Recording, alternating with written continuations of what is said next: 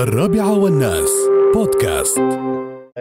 وأيضا قلت لكم أنا بخبركم عن بعض الأمور. بالنسبة لي يا جماعة الخير، بالنسبة لعملية البيع والشراء بالتشيكات، طبعا الآن موضوع التشيكات يعني في كلام كثير حول موضوع التشيك أداة وفاء ومدى قوة الحماية الجنائية والقانونية للتشيك ومسألة الأمر الجزائي بالنسبة للتشيك. واليوم إذا واحد تشيك ارتجع يعني في تعميم، بعدين في النيابة يدفع غرامة، وبعدين أنت تتابع العملية ترفع دعوة مدنية. فبالتالي يا جماعة الخير لا تقبلون التشيكات في البيوع البسيطة بشكل عام.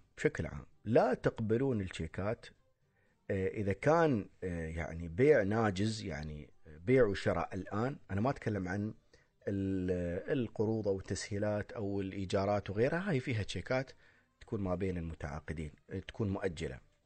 لا، أنا أتكلم الآن عن البيع.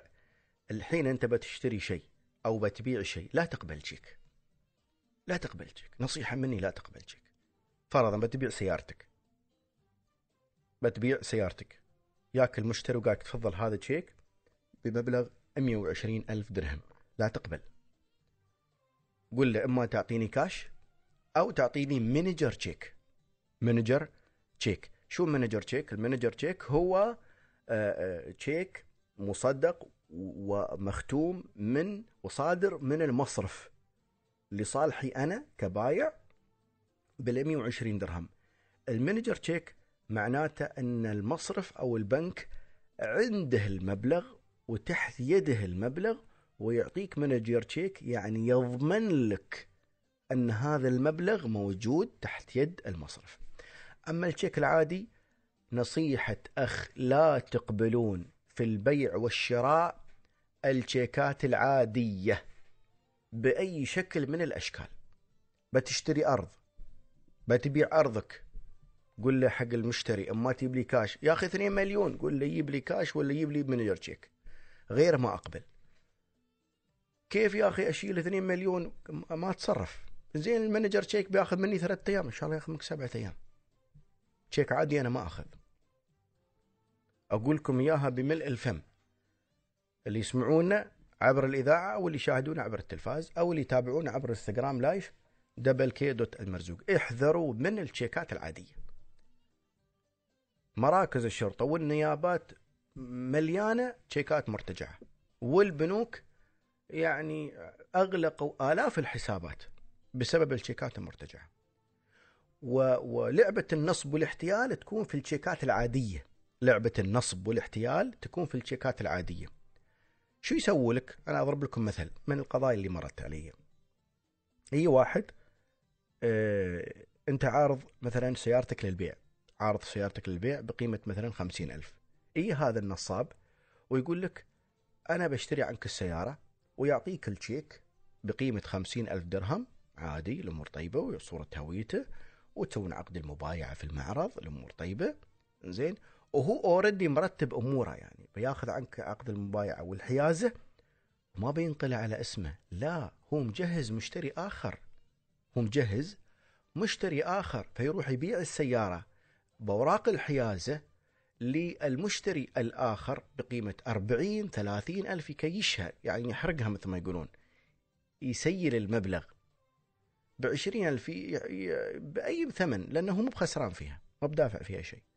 ف20 ألف هذاك يشتري رخص التراب، وأنت الشيك عندك يرتجع. تعال دوره، بلاغ ما بلاغ ريال، روح. خصوصا إذا أعطاك تشيك باسم شركة ولا باسم، لا تقبلون التشيكات العادية، في البيع والشراء إلا إذا كان كاش أو مانجر تشيك. احذروا واحموا عماركم من طرق الاحتيال والنصب، خاصة في هذا الوقت. طبعا مسألة الابتزاز الإلكتروني مسألة الاحتيال عن طريق المواقع الإلكترونية والبيع عن طريق المتاجر الإلكترونية هاي قصة ثانية.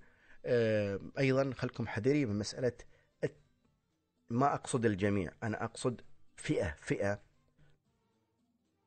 محدودة جدا اللي بيعون عن طريق وسائل التواصل الاجتماعي، السوشيال ميديا، التجار والتاجرات.